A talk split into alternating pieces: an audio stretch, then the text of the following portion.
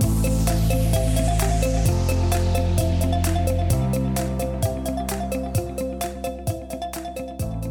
วัสดีครับ ยินดีต้อนรับเข้าสู่ Vlog PP 125ครับ ผมเม่นเป็นผู้ดำเนินรายการวันนี้ครับ วันนี้ผมจะมาเริ่มต้นกับซีรีส์ภาษารอบโลกครับ ใครสนใจเกี่ยวกับภาษาโดยทั่วไป หรือว่าสนใจเกี่ยวกับการเรียนภาษาสามารถติดตามซีรีส์นี้ได้ครับ ในตอนแรกวันนี้นะครับ เรามีแขกรับเชิญครับ แต่ว่าสุดท้ายแล้วก็เป็นกลุ่มพวกเรากันเองนี่แหละครับ วันนี้เราจะมาคุยกับเกมครับหนึ่งในสมาชิก Vlog PP 125ที่เรียนภาษาจีนมานาน และเชี่ยวชาญจนสามารถใช้ในชีวิตจริงได้ครับ เกมช่วยแนะนำตัวเป็นภาษาจีนสักหน่อยนะครับ 大家好，我来简单的介绍介绍自己吧。我叫黄俊宏，各位也可以叫我 Game。应该有些听众们从 Workless with Work Tech 播客认识我了吧？说想有名的是的， 我是平面设计师，也是一家公司当顾问。希望我的经历呃经历对你们有帮助啊。ก็ภาษาจีนมีติดขัดนิดหน่อยนะครับ แต่ก็พูดไปละโอเค อันนี้ข้ามาจากพอดแคสต์ Workless with Work Tech นะครับแหมช่วงนี้ขอเป็นหน้าม้ากันสักนิดนึงพอดีเกมก็เรียนภาษาจีนมาแบบ ก็ถ้านับก็ประมาณจะสิปี แต่ว่ามันเรียนเรียนหยุดหยุดก็จะมีประสบการณ์ตั้งแต่เรื่องของแบบเอ้ยตอนแรกอะเรียนอย่างตั้งใจเลยนะปีครึ่ง แล้วก็หยุดไปพักหนึงไปเตรียมเข้ามหาลัยแล้วก็เรียนเรียนหยุดหยุดจนกระทั่งมาปัจจุบันเนี่ยมาเรียนต่อนะครับอืมโอเคครับนี่ก็คือเรียนมาตั้งแต่ตอนตอนอยู่มัธยมเลย แล้วก็หยุดไปเพราะว่าต้องเข้ามหาวิทยาลัย แล้วอยากถามว่าตอนแรกทำไมถึงอยากเรียนภาษาจีนครับทำไมถึงอยากเรียนภาษาจีนตั้งแต่แรกจริง ๆ ตอนอายุ 15 ตอนนั้นคือ ยังเด็กอะเนาะแล้วมันก็เรียกว่าบ้ามากก็ได้ คือดูหนังจีน แล้วก็เห็นซับไตเติลเป็นภาษาจีนตลอดเวลาก็แบบไอ้คำพูดนี้มันอ่านว่าอะไรอะอยากรู้ แล้วก็คือแบบก็เลยแบบเอ้างั้นก็ไปเรียนเลยแล้วกัน แค่นั้นเลย simple มากจนกระทั่งแบบอะโอเค กลับมาอีกรอบนี่แหละ ที่แบบเอ้ยคราวนี้มันรู้รู้สึกว่าแบบเราเราเริ่มชอบภาษานี้แบบหลายมิติมากขึ้นเลยอย่างเงี้ย ก็มาเรียนจริงจังเพิ่มขึ้นอีก อืมโอเคครับแล้วคือ เรียนตอนตอนอยู่มัธยมแล้วก็กลับมาเรียนใหม่เนี่ยคือมีผลมีผลมีข้อดีข้อเสียอะไรหรือเปล่าครับ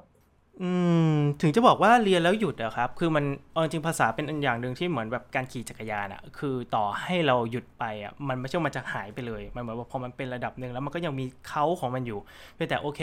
มันอาจจะขึ้นสนิมบ้างอะไรบ้างต้องมาปัดฝุ่นอะไรอย่างเงี้ยถ้าถามว่ามันทำให้กลับมาเรียนต่อได้ไหมก็ ก็กลับมาเรียนต่อได้ง่ายขึ้น จูนได้ง่ายขึ้น แต่อาจจะต้องหา environment ที่โอเคขึ้น แล้วความจริงจังอาจจะต้องมากขึ้น เพราะว่าตอนที่เราหายไปอะมันกลายเป็นว่าเราไม่รู้ว่าเราแหว่งส่วนไหนไป เราต้องมาเติมส่วนนั้นที่แหว่งเข้าไป แล้วหลังจากที่กลับมาเรียนใหม่เนี่ยนะครับตอนนี้เรียนถึงระดับไหนแล้วครับอืมพูดให้เข้าใจง่าย ๆ ก็ชีวิตประจำวันสบายๆฮะซื้อของไปเที่ยว กินข้าวดูหนังฟังเพลงคุยกับเพื่อนเล่นอะไรอย่างเงี้ยแต่ถ้าจะอธิบายแนวคิดซับซ้อนหรืออะไรที่ต้องวิเคราะห์วิจารณ์ขั้นสูง เช่นแบบแนวคิดทางการเมือง ความเชื่อหรือแบบเรื่องอะไรที่เป็นประวัติศาสตร์หนักๆอะไรเงี้ยอันนี้ก็ยังติดขัดอยู่มันมีคำศัพท์ขั้นสูงอยู่เหมือนกัน แต่ถ้าจะเอาแบบเป็นทางการอะคือภาษาจีนมันจะมีสอบวัดระดับที่ชื่อย่อภาษาอังกฤษเรียกว่า SHK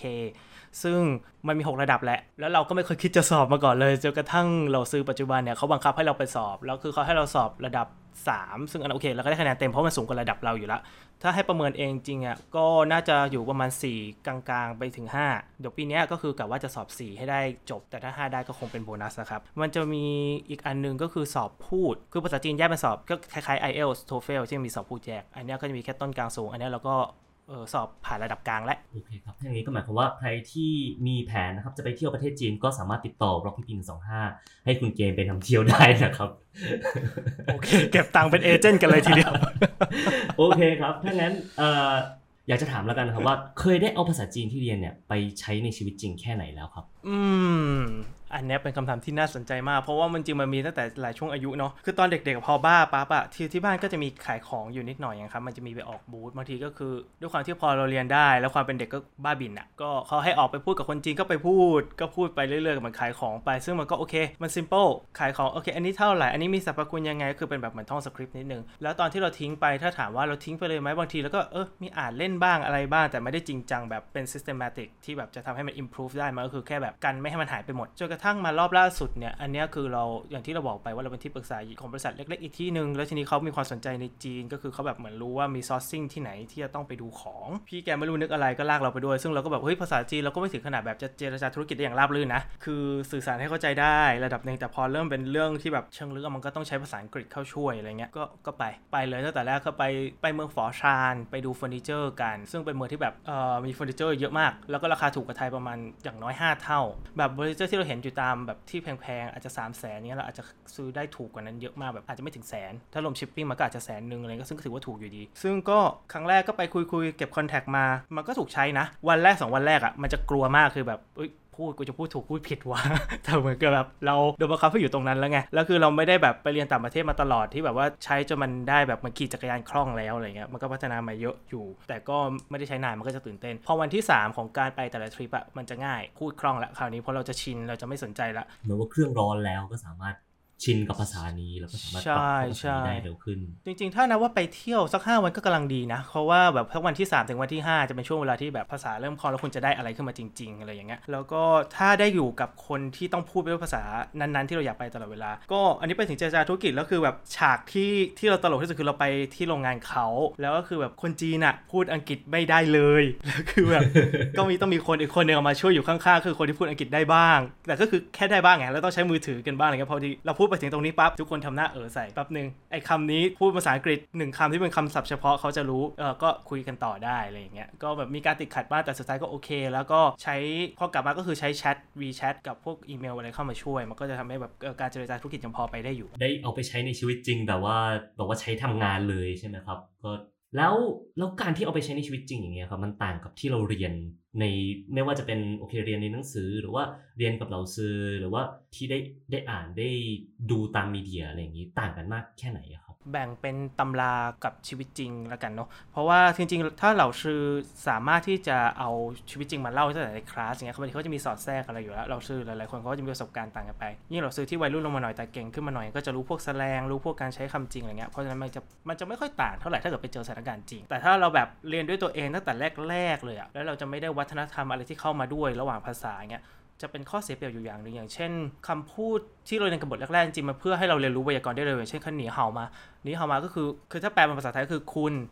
ดีไหมก็คือคุณสบายดีไหมถ้าแปลอย่างนี้ถูกปะแล้วมันก็เหมือนกับ how are you ในภาษาอังกฤษ คือบทเรียนเหมือนมันถอดมาเพื่อให้คนฝรั่งอะเข้าใจไวยากรณ์เบื้องต้นก่อน แล้วพอแต่พอไปจริงๆอะภาษาจีนเป็นภาษาที่มีวัฒนธรรมคล้ายภาษาไทยคือช่างเสือกบอกเลยช่างเสือกช่างเสือกเออใช่ใช่แบบเออเธอไปไหนมา เธอกินข้าวยังอะไรเงี้ยเขาจะเป็นคำทักทายกันมากกว่าบางทีก็ คือป้าข้างบ้านอะไรอย่างเงี้ย คืออย่างนี้เห่าถามว่าพูดไม่พูด แต่แบบเจอกันอาจจะพูดแค่ครั้งเดียวต่อวัน หรือแบบบางทีก็จะไม่พูดก็ถามไปเลย เอ้ยไปไหนมาไอ้กินข้าวยัง แล้วบางครั้งไอ้คำถามพวกเนี้ยไม่ใช่คำถามที่ถามแบบอยากรู้อะคำถามแค่ just แบบทักทาย แล้วก็ตอบส่งๆไปก็จบก็ได้อะไรเงี้ย แต่พอฝรั่งมาเจออะฝรั่งจะแบบมึงจะถามทำไมเหรอ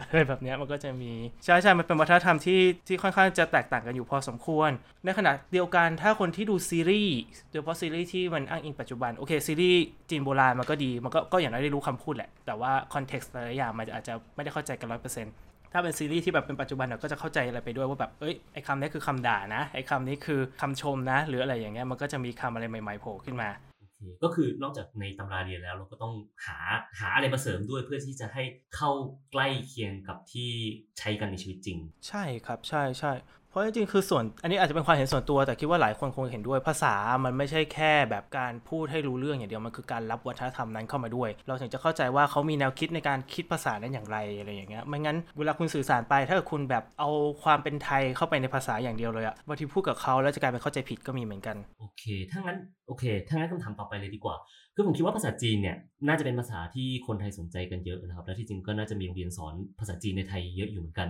ก็นอกจากนั้นก็คือคงมีคนสนใจว่าภาษาจีนเนี่ยเมื่อเทียบกับภาษาไทยหรือภาษาอังกฤษแล้วเนี่ยมันยากง่ายแค่ไหน แล้วก็มีเอกลักษณ์ยังไงบ้างครับ ส่วนตัวเป็นคนที่เรียนภาษาจีนเป็นภาษาที่ 3 เพราะฉะนั้นน่ะมันจะได้เปรียบเทียบระหว่าง 3 ภาษาเข้าด้วยกันพอสมควรโอเค ความใกล้ของภาษาจีนนะมันใกล้ภาษาไทย ถ้าถามว่าจะเรียนภาษาจีนเป็นภาษาที่ 2 เลยคือภาษาไทยเป็นภาษาแม่ โอกาส success สูงกว่าคนที่มาจากภาษาอังกฤษมาภาษาจีนแน่นอนอันนี้การันตี แต่ว่าการที่ถ้าเกิดคนไทยจะได้เปรียบได้เปรียบพอสมควรเลยเพราะว่าเราถูกสอนภาษาอังกฤษมาแม้กระทั่งแบบจะงูงูปลาปลาหรือพูดไม่ได้ แต่คุณก็ยังได้เห็นความแตกต่างของภาษามาระดับหนึ่งแล้วแล้วพอมาเรียนภาษาจีนคุณก็จะเริ่มเห็น คือไวยากรณ์ของจีนน่ะมันจะมีไวยากรณ์จีนโบราณและไวยากรณ์จีนปัจจุบัน ซึ่งไวยากรณ์จีนโบราณน่ะใกล้เคียงกับไวยากรณ์ไทย เพราะฉะนั้นคนไทยค่อนข้างจะได้หลายได้เปรียบหลายๆอย่าง แล้วเรื่องวรรณยุกต์โอเค เราอาจจะออกเสียงไม่เหมือนกันร้อยเปอร์เซ็นต์แต่เราเข้าใจ concept ของการใช้วรรณยุกต์เราจะไปได้เร็วกว่าอะไรเงี้ยฮะอืมส่วนของความน่าสนใจอย่างอื่นของภาษาจีนน่ะมันก็มีโฆษณาชวนเชื่อมาตลอดนะว่าภาษาจีนคืออักษรภาพ แต่ว่าพอมาเรียนจริงๆเลยเนี่ย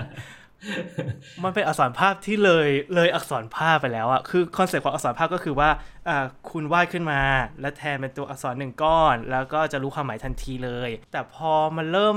คุณเริ่มเรียนไปสักพักอะคำที่เริ่มยากๆขึ้นคำที่นำมาทำขึ้นอย่างเช่นแบบ อะเสียดสีอย่างเงี้ยมันจะวาดออกมาเป็นภาพยังไง อะไรแบบนี้มันก็แบบเออใช้คำว่าฝงสื่อฝงชื่อซึ่งแบบโอเคมันเราก็อาจจะเดาได้เพราะส่วนประกอบมันมีคำว่าลมมีตัวอักษรที่ภาษาจีนมันจะประกอบหลายแบบนะครับจะมีส่วนที่ด้านหน้าหรือส่วนด้านหลังอะไรเงี้ยมาจากส่วนที่เป็นตัวอักษรคือ คือต้องบอกว่าคนที่ทำเราจำชื่อเขาไม่ได้ละคนที่ทำวิชาเอ้คนที่ทำการเรียงแบบเนี้ยค่อนข้างจะฉลาดนิดนึงเพราะเขามาเจอคำนามมาทำแล้วทำไม่ได้เขาก็เลือกที่จะเอาอักษร A กับอักษร B มาเรียงกัน โดยอักษร A อเป็นหัวหมวดอักษร B เป็นอาจจะเป็นแทนเสียงหรืออาจจะเป็นอะไรก็ตาม เช่นไอเนี้ยไอเฟิงซื่อตัวนี้เฟิงเนี่ยก็คือแบบมันมีตัวเหยียนอยู่ข้างหน้าคือเป็นตัวคำพูด แล้วก็ตัวลมอยู่ข้างหลังอะไรเงี้ยเราก็พอจะเดาได้ละเอ้ยอีคำนี้มันน่าจะเกี่ยวกับคำพูดนะแต่เราไม่มีทางจะเดาได้เลยไงว่ามันคือเสียดสีอะไรเงี้ยคือโอเคคำหลังคำหลังถ้าเกิดเรารู้ มันจะมีคำว่ามีดอยู่ ลมกับมีดจะแปลว่าอะไร ก็อาจจะพอเดาได้อืมจุดที่ยากที่สุดของภาษาจีนจริงๆอะฮะเรามองว่าคือคำศัพท์ ด้วยความที่ภาษาจีนเป็นภาษาที่มีตัวอักษรเยอะแล้วมาจากอักษรภาพอะคอนเซปต์เรา อันนี้เรามองส่วนตัวนะ คือแบบเราไม่รู้ว่าจะไปตรงกับตำราหรือเปล่าอาจจะไม่ตรงก็ได้เขาเป็นภาษาที่มีตัวอักษรเยอะเนื่องจากเขาทำอักษรภาพ และอักษรพวกนี้มันแทนความหมายหลากหลายและละเอียด คือเราไม่รู้ว่าคนจีนด้วยความที่เรียนอักษรแบบนี้เลยเป็นคนอดทนสูง แล้วต้องบรรยายละเอียดหรือเปล่ากับอีกแค่คำว่า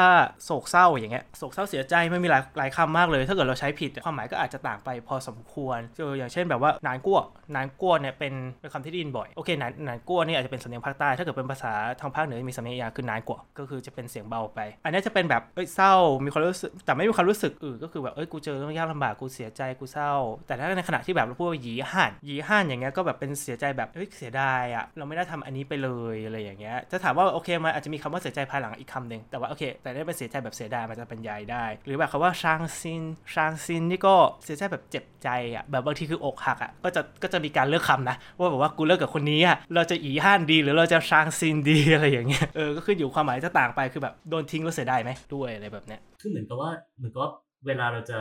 อธิบาย concept อะไรบางอย่างเนี่ยก็คือเราไม่ได้คิด concept ในระดับเดียวกับภาษาไทยถูกป่ะครับก็คืออาจจะต้องเราจะต้องมองลึกกว่าปกติที่เราใช้ในภาษาไทยหรือในภาษาอื่นด้วย หรือบางทีอาจจะเป็นคนละแง่มุมมากกว่าหรือเปล่า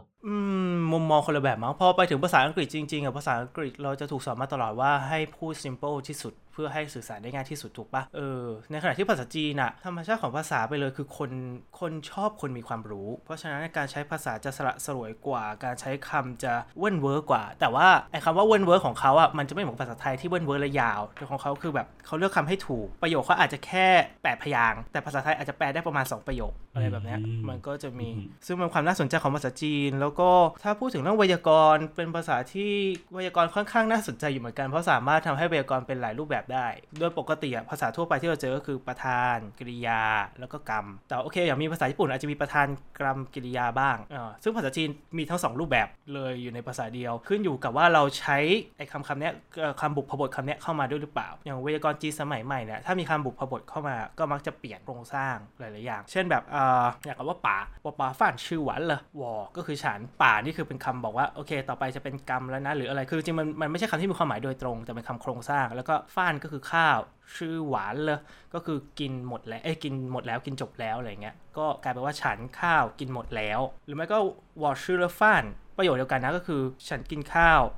แล้วก็ก็จะมีความแตกต่างอยู่เหมือนกันอย่างประโยคเมื่อกี้ไอประโยคที่ใช้ใช้ป่าครับมันจะเน้นการกระทำที่แบบสมบูรณ์กว่าก็คือแบบเอ้ยฉันกินหมดแล้วนะอะไรอย่างเงี้ยมันก็จะไวยากรณ์จีนก็มีความน่าสนใจอยู่เหมือนกัน คือค่อนข้างจะหลากหลาย แต่ว่าสตรัคเจอร์จะชัดเจนกว่าภาษาไทยมากๆ ภาษาไทยเนี่ยภาษาไทยเป็นภาษาที่ไม่สตริกเรื่องไวยากรณ์นะโดยส่วนตัวเท่าที่มองเพราะว่าภาษาค่อนข้างลื่นไหลเห็นด้วยอย่างมาก เราเรารับทุกวัฒนธรรมทุกภาษาเข้ามาอาจจะเพราะว่าเราค่อนข้างเปิดกว้างมั้งภาษาไทยจะคือแบบบางทีเราพูดผิดไวยากรณ์มากๆอะไรเงี้ยแบบไม่แน่ใจบางทีฝรั่งก็จะพูดอะไรแปลกๆแต่เรายังนึกรูปประโยคตัวอย่างไม่ออกนะฮะเราเราก็เข้าใจความหมายทันทีอะไรเงี้ยในขณะที่ภาษาจีนบางทีเขาจะแบบอ่าโอเคเขาพยายามจะเข้าใจหรือบางทีคือถ้าเกิดเราพูดออกเสียงผิดเขาก็จะไม่เข้าใจไปเลยเพราะว่าเป็นภาษาที่คำพ้องเสียงเยอะเยอะซะจนอ๋อใช่เออ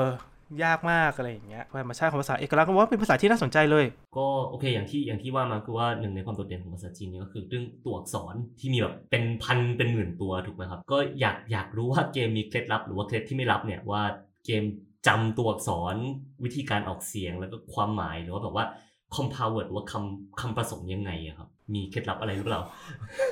หรือว่าถึกถึกจะเรียกว่าเคล็ดลับไหมท่องหรือทุกคนทำเหมือนกันหมดมั้งไม่รู้เหมือนกันอ่าฮะคือเอาจริงๆอะสายถึกยังไงต้องอยู่เว้ยภาษาจีนอ่านะฮะมันหนีไม่พ้นคือเดี๋ยวเนี้ยมันจะมีปัญหาอยู่อย่างหนึ่งคือ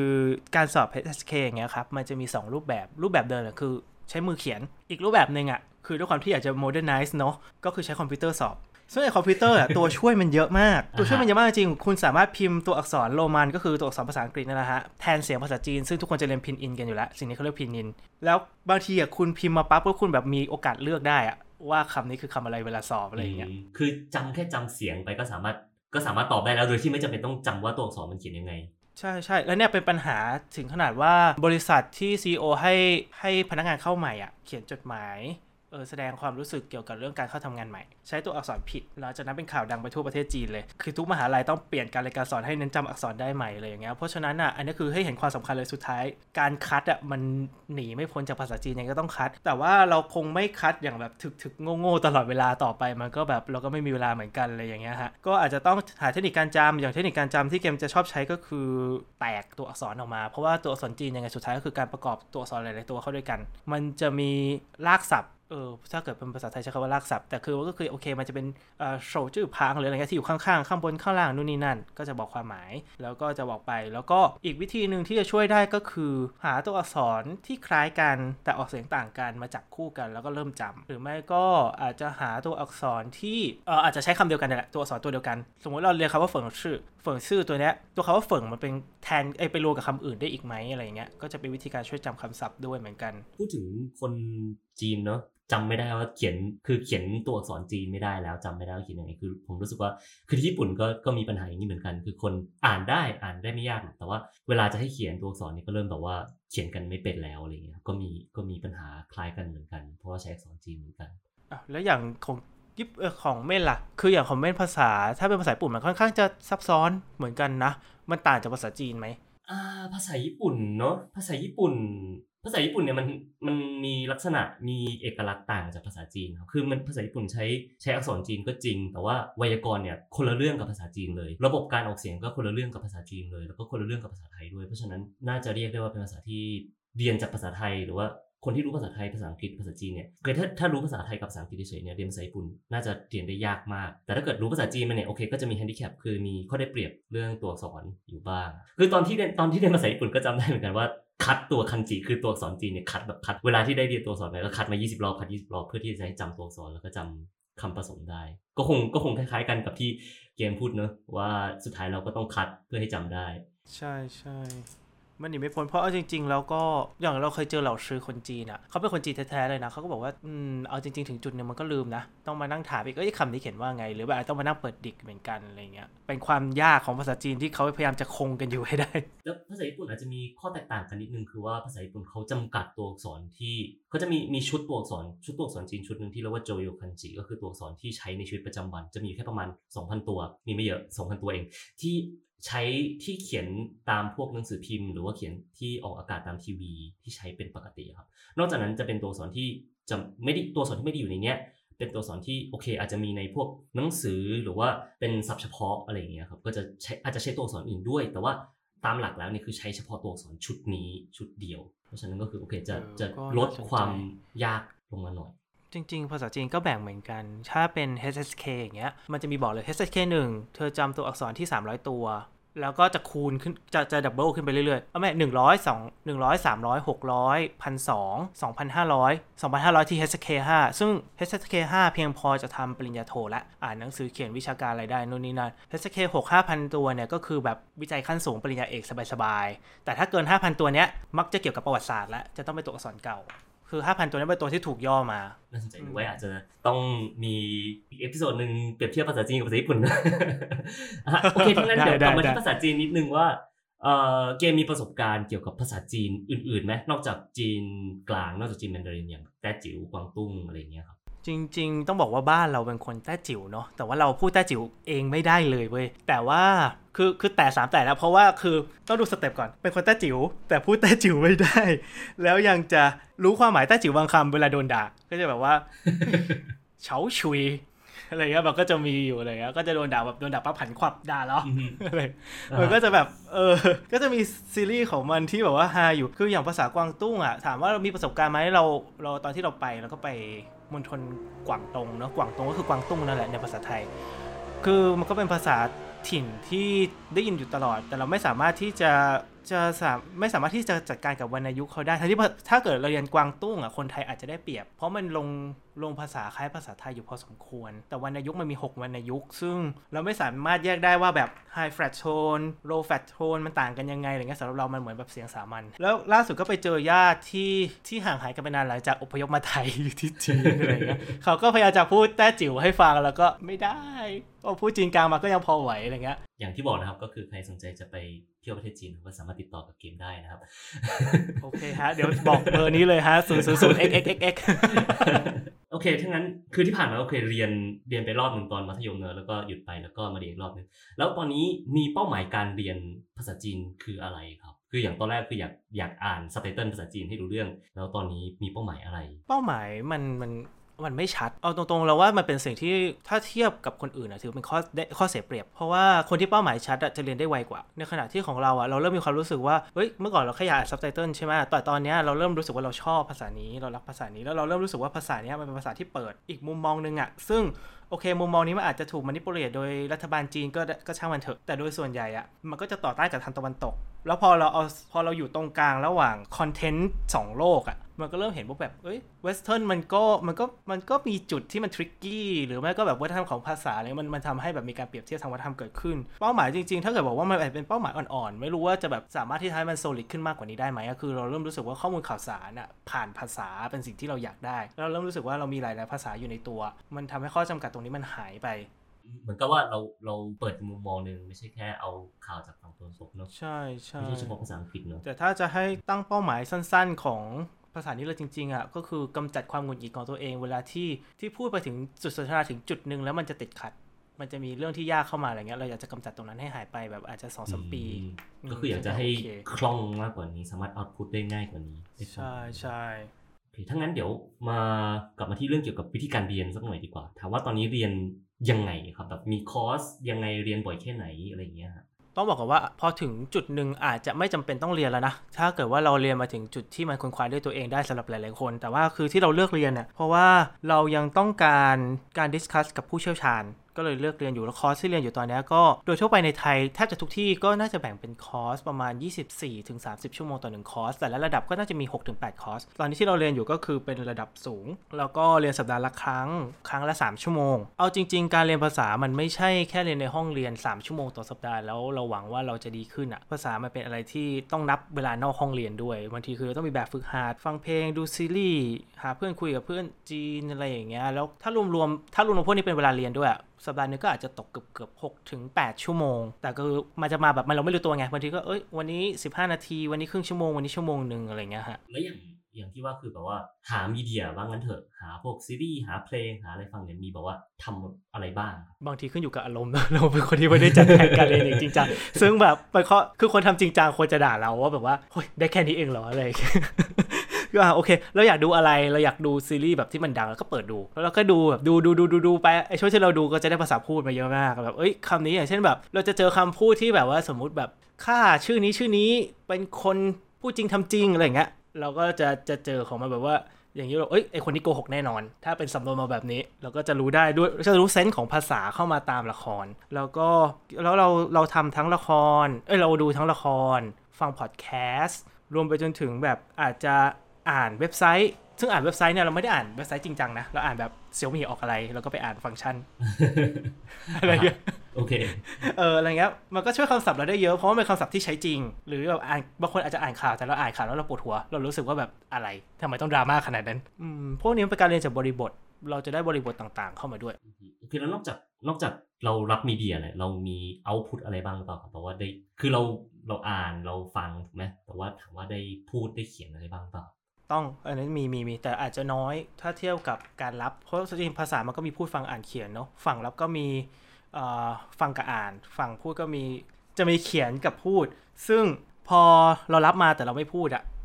ไม่เขียนออกมาภาษามันจะไม่เป็นของเรา ไม่เกินสัปดาห์หนึ่งเดี๋ยวเราก็ลืม เพราะฉะนั้นนะก็เลยแบบอาจจะต้องมีการทำบ้างบางทีก็ อาจจะพูด copy ตัวละครที่พูดเพราะว่าเอ้ยมันดูเท่ดีเว้ยก็ copy อะไรเงี้ยก็ก็ copy ไปเป็นเป็นจริง ๆ จังๆ ไปอยู่พักหนึ่งก็มี เพราะว่ามันใช้หนึ่งเรารู้ทั้งออกเสียงรู้ว่าเอ้ยคำเนี้ย จริง ๆเขาเป็นคนคนภาคเหนือเขาเลยออกแบบนี้ด้วยอะไรอย่างเงี้ยหรือแบบอย่างภาษาจีนอะถ้าเป็นคนปักกิ่งอะบางทีจะชอบขี้เกียจออกเสียง เช่นแบบว่าถ้าออกแบบ standard เลยก็อย่างเช่นแบบไม่รู้คำว่าไม่รู้ก็จะเรียกว่า不知道แต่บางทีคนปักกิ่งจะขี้เกียจว่าแบบ不知道เสียงคล้ายๆจอจานในภาษาไทยมันหายไปไหนอะไรเงี้ยมันก็จะมีเราก็จะรู้ เราก็อาจจะต้อง copy เขาแล้วให้รู้ว่าโอเคคนนี้มันจะปักกิ่งแน่ๆเออหรือเขียนเขียนก็สำคัญเพราะภาษาเขียนภาษาพูดภาษาจีนค่อนข้างต่างกันมาก ภาษาพูดเดี๋ยวบางทีจะ simple โอเคมันอาจจะมีสำนวนคนจีนชอบใช้สำนวน เราอะต้องเรียนรู้เพิ่มขึ้น การเขียนอะมันจะไปอีกเลเวลหนึ่งคำมากขึ้น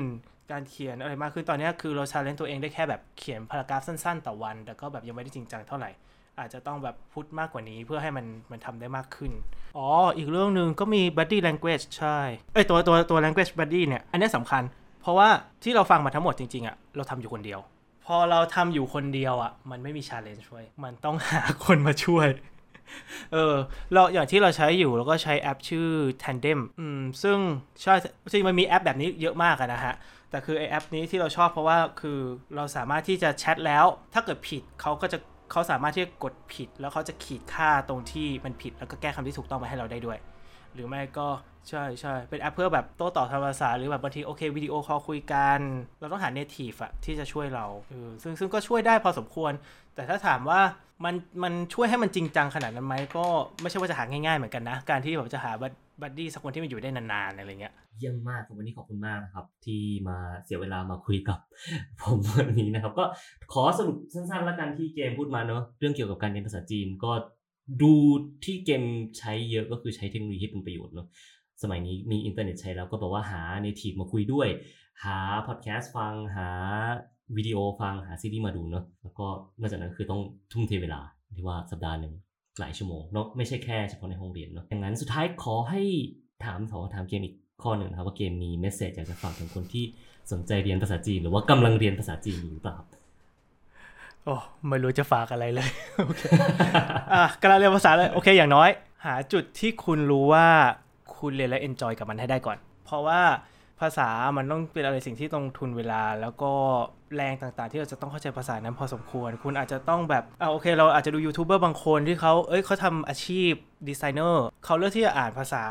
บทวิจารณ์ต่างๆ เป็นภาษานั้นไปเลยอะไรเงี้ยมันก็มีวิธีเหมือนกัน แต่ต้องหาจุดที่คุณ enjoy ให้ได้ ไม่งั้นมันจะกลายเป็นการแบบว่าพ่อแม่ส่งมาเรียน หรือตัวเองมาเรียน เพราะว่าอยากจะทำธุรกิจถ้า passion ในการทำธุรกิจหรือทำงานไม่แรงกล้าพอ ถึงจุดหนึ่งจะเริ่มรู้สึกว่าเรียนไปทำไมเอออันนี้เราอยากให้หา เราอยากให้หา passion ไม่ถึงขนาด passion ก็ได้ครับแค่เรียนแล้วรู้สึกว่ามันมีความสุขที่ได้ไปใช้มัน แล้วมันก็จะเป็นจุดหล่อเลี้ยงเพิ่มขึ้นไปเพิ่มไปพอเราเก่งขึ้น ตรงเนี้ยมันจะโตขึ้นแล้วสุดท้ายจะเรียนภาษาได้ดีขึ้น แล้วเกมมีความสนใจอยากเรียนภาษาอื่นอีกหรือเปล่าครับตอนนี้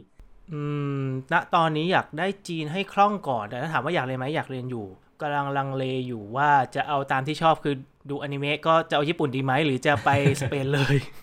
โอ้โอเคโอเคถ้าอย่างนั้นก็เอออันนี้ก็เดี๋ยวกำลังดูรอเหมืติอดนกันตามนะดูเนอะ ติดตามดูแล้วกันว่าเกมหลังจากนี้จะเรียนภาษาอื่นอีกหรือเปล่านะครับเอ่อยังยังไม่สัญญาอะไรนะครับ ยังไม่สัญญานะโอเคเอาภาษาจีนให้ได้เอาภาษาจีนก่อนนะให้ให้ได้อ่าฮะตามที่ต้องการก่อนนะใช่ใช่ให้ได้ขั้นสูงกว่านี้ก่อนแล้วเดี๋ยวเราว่ากันอีกทีอ่าฮะโอเคครับขอบคุณมากครับวันนี้พอดแคสต์ของเราก็ขอจบลงแค่นี้แล้วกันนะครับ ขอบคุณเกมมากที่สละเวลามาคุยกับเราในวันนี้ครับ ใครมีประสบการณ์เรื่องเกี่ยวกับการเรียนภาษาต่างประเทศ ไม่จำเป็นต้องเป็นภาษาจีนนะครับ แล้วก็อยากเอามาเล่าสู่กันฟังก็สามารถแลกเปลี่ยนกันได้ที่ YouTube บล็อกพีพีหนึ่งสองห้าหรือว่าที่ Facebook Page ของเราครับซีรีส์ภาษารบโลกคราวหน้านะครับ จะเป็นเรื่องเกี่ยวกับอะไรก็ใครที่สนใจก็อย่าลืมกด subscribe podcast ของเรานะครับ ไม่ว่าจะเป็นในแอป podcast หรือว่าจะเป็นบน YouTube ครับ แล้วก็อย่าลืมกดไลค์ Facebook Page ของเราด้วยนะครับสำหรับวันนี้ก็ต้องขอลาไปก่อนแล้วพบกันใหม่ สวัสดีครับ